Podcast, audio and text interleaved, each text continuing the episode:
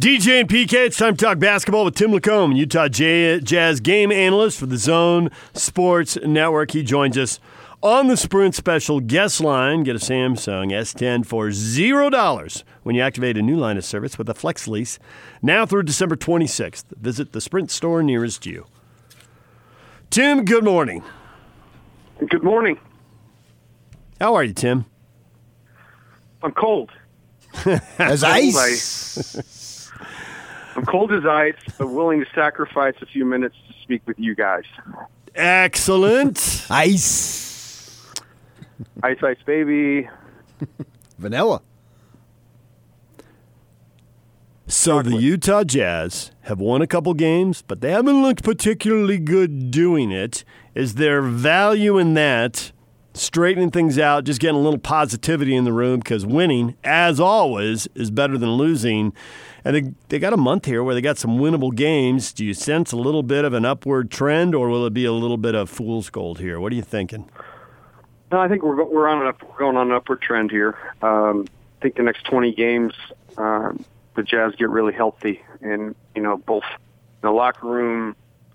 Uh, I think their chemistry's been decent, uh, but I really like the shake or the, the makeup of the next twenty games in terms of strength of schedule. Um, You know, no backs, no back-to-backs, uh, and the fact that, you know, fifteen of those twenty teams are going to play are under five hundred. So, you know, they, they played like, a, you know, like last year we talked about it. The early season was, was tough and schedule was tough. You had, uh, you know, a little tougher schedule to a lot of new faces and um, guys trying to get acclimated to new rules, even guys that have come back. Um, and, you know, you get a little bit of a mixed bag, but really like this team. I really like the makeup of it and, and love the way it's coached. And so uh, excited to make, see him make a run.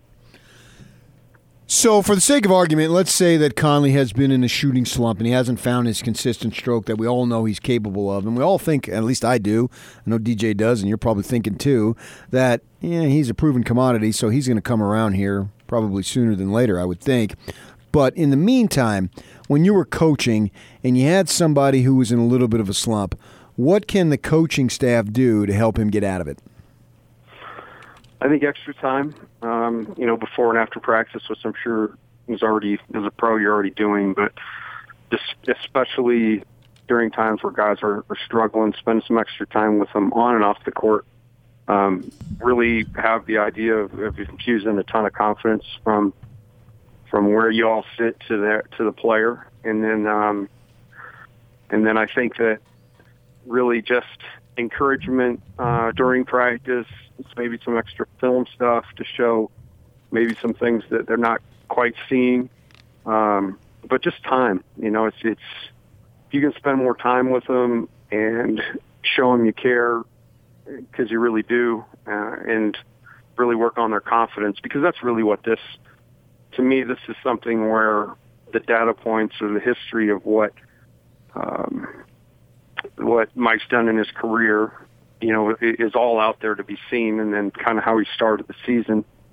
Um, but then you take into effect that there's a major transition, you know, and that makes sense why the numbers would be the way they are, and and just work with him to try to get him feeling good so that uh, he can get those numbers back to what he's normally used to. Do you think a guy would it would all click into place at once, or would you think that different parts of the game would click in and you kind of put it together like a puzzle, one piece at a time? And I ask that because, you know, the storyline is out there. Well, Conley's having problems adjusting. But if you look, you know, especially when it comes to the shooting, which is what he was really supposed to add, one more guy who can shoot, you know, his three-point shooting number, while tragically low to begin the season, is back on his career average now. His free throw mm-hmm. percentage is off a little bit. The overall shooting percentage is still about seven points below his career average. Attribute that partly to uh, the numbers that were really bad the first month of the season, and partly to I don't think he's you know all the way back you know with the little floater that he always shot regularly. But do you see one part of the game after another adding up, or is that a little fool's gold and not enough big big enough sample size, and you're still worried about it? No, I mean, I think it's, you know, I think the game itself and kind of the process of the game was a lot of there's a lot of carryover to life, and very rarely do, you know, you're going through tough times, very rarely does one, you know, all of a sudden things just fall in place and you're like, oh, that's what I need to do. You know, I mean, once in a while something will happen and kind of trigger you and then kind of gets you back on the right track. I think that's what, how, how it works in sports too. I think you see a little bit of success, and you mentioned that earlier. I think that's the key phrase. You see a little bit of success, and you get, you know, a little juice out of that, and then it pushes you a little bit further, and you get you get a little bit more success, and then everything kind of falls into place. I think it's a process for sure.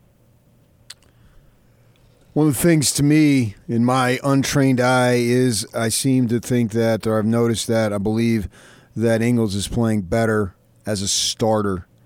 And so I think that his production isn't near as good when he's on coming off the bench for a multitude of reasons. With that in mind, would you consider keeping him in the starting lineup? Well, I want to first start with your untrained eye. I would beg to differ. I think your eye is very trained. Thank you. Um, I don't like when you sell yourself short, and I'd appreciate it if you'd stop that. um, the, uh, I feel like I just got ordered. That was good, Tim. I, I absolutely agree with you, P K. I, I struggled. Um, you know, I, I tried to wrap my arms around what they were doing, and I kind of saw, hey, they need some points off the bench. I mean, that obviously became very, very obvious early in the season. But Joe just looked uncomfortable in that role to me, and he's such a good guy that he, you know, obviously accepted and wanted to do whatever he could for the team. But I have seen that different Joe uh, now that he's been starting these games. Um, and I wonder if you do put him in the starting lineup, if what you're trying to get out of Royce, uh, you maybe you get a little bit more out of Royce. Maybe it's done some things conversely, because Royce just doesn't get enough shots, in my opinion. I mean, Royce is not a guy you want to run plays for, but he's a three and D guy. And his whole purpose on the floor, um, you know, offensively, or not his whole purpose, but a big strength of his on the floor is when that ball gets in the quote-unquote blender, and he's the recipient of an extra pass and making a three. And there's be, there'll be games where he only gets two shots, you know. So I think that speaks to maybe maybe Royce could be the blender meter. Um, how many shots does Royce get, and then it'll tell you how good the ball's moving.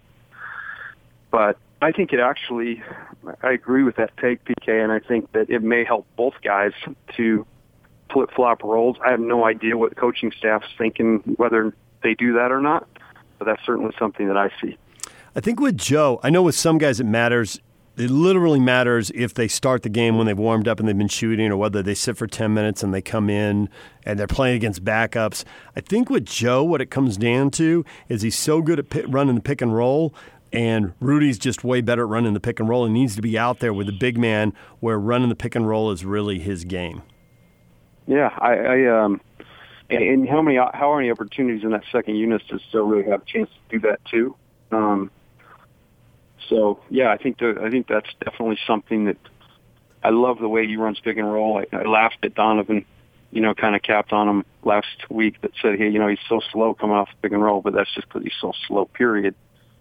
Um, but he does. He has a great pace coming off pick and roll, and he reads everything. And um, you know, his floater ends up being two feet from the hoop because he gets so deep.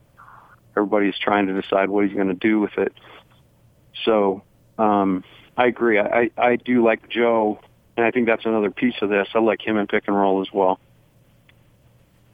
Yeah, and also, too, I really think he helps the other guys because, you know, he doesn't beat you with his blazing quickness. All I think his uh, athletic ability is underrated.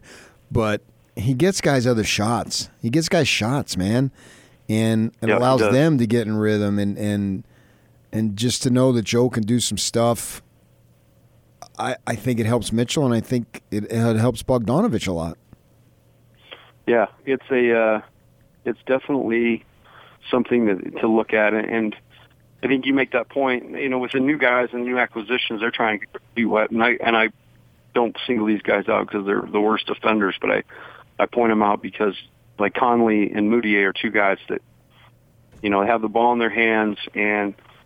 Um, you know, and it's just coming from different organizations. What that means is different than what it means with the Jazz organization. Now, a lot of places in the N B A, you got the ball in your hands. It's take 'em time. Whereas it, it, with the Jazz, you know, everything is calculated to the team, and it's all a matter of getting some kind of advantage, beating your guy, and then you got to read the situation. Beating your guy doesn't mean go lay it up or go take a floater. It means, hey, we've just started this process now, and now I'm responsible to make the right play. And so those are things the guys will all figure out. And and that's why we see Joe, particularly Donovan, those guys who have been in the system some, and they get into those ball screen situations, and you, you see a lot of good results. So it looks like they've basically got six guys that they really count on, and when they go past that, whether they get production out of a seventh or eighth guy just depends on the night. In Minnesota, the answer was yes, but the answer hasn't been yes often enough. Uh, against the Warriors, the answer was no. The, the, the whole bench, I thought, really had a rough night there. So do you think that that second group could benefit from playing differently, that maybe these guys don't have the skill set to play with the blender and the multiple passes, and it leads to turnovers? And uh, would they be better off just making it more traditional? You get the ball in your hands, you go, you take your guy one-on-one, and you play off of that, trying to get the other team into a scramble?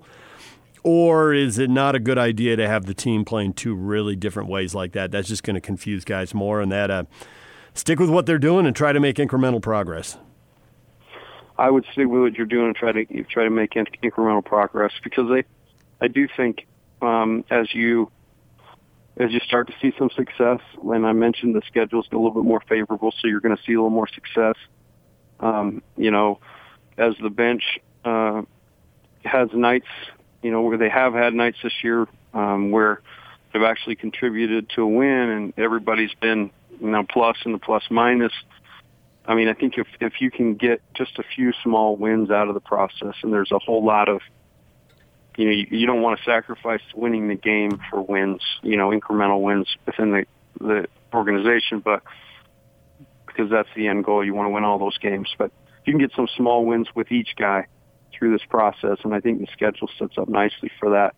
Um, you know, then the Jazz should be hopefully firing on all cylinders here, you know, probably around the All-Star break. Cougars an N C double A tournament team? I'd have to say so right now, for sure. Um, you know, the number, I guess the net number came out. I mean, we, we the net number started a year ago. Um, I think they were, If I, if I read it right, I think they're fifty points higher than what we were last year. Um, it's just, it's remarkable, uh, really, to me, the the way they, they've come together and the way they're playing. Um, that Saturday game was a great game between two really, really good college basketball teams. Um, and it was really fun to watch.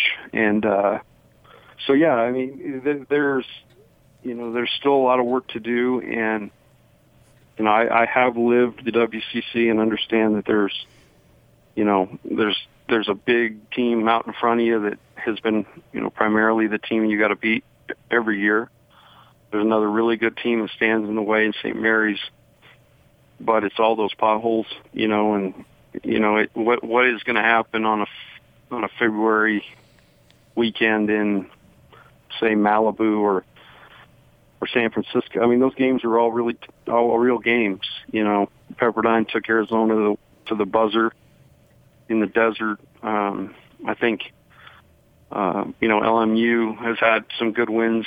Everybody's got talent, so it's just a matter of being able to stay focused like they're doing right now and, and winning games. But, you know, if I'm voting right now, I would say of all the game teams I've watched, I think they're, I think they're deserving of, of being in the in the tournament for sure.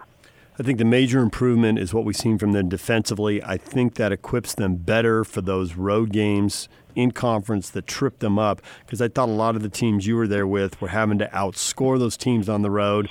And you can do that sometimes, but it's hard to do that every time, as you guys found yeah, out. Yeah, and, and as and as twelve-year defensive coordinator, that's really tough to, to you know to hear. But um, no, I'm just kidding. Uh, yeah, I mean, they are guarding. I thought you guys would laugh at that. Were you going to laugh? I felt a little bad, but I, did. I was, I was, I was just, giggling inside. My voice, my mouth was away from the mic. I did laugh. We're like, oh, no. Oh. No, they're guarding, man, and uh, and they're taking real pride in it. You know, the thing I'm really impressed with, too, being undersized is the way they're rebounding the ball. And that team was a lot bigger than them on Saturday.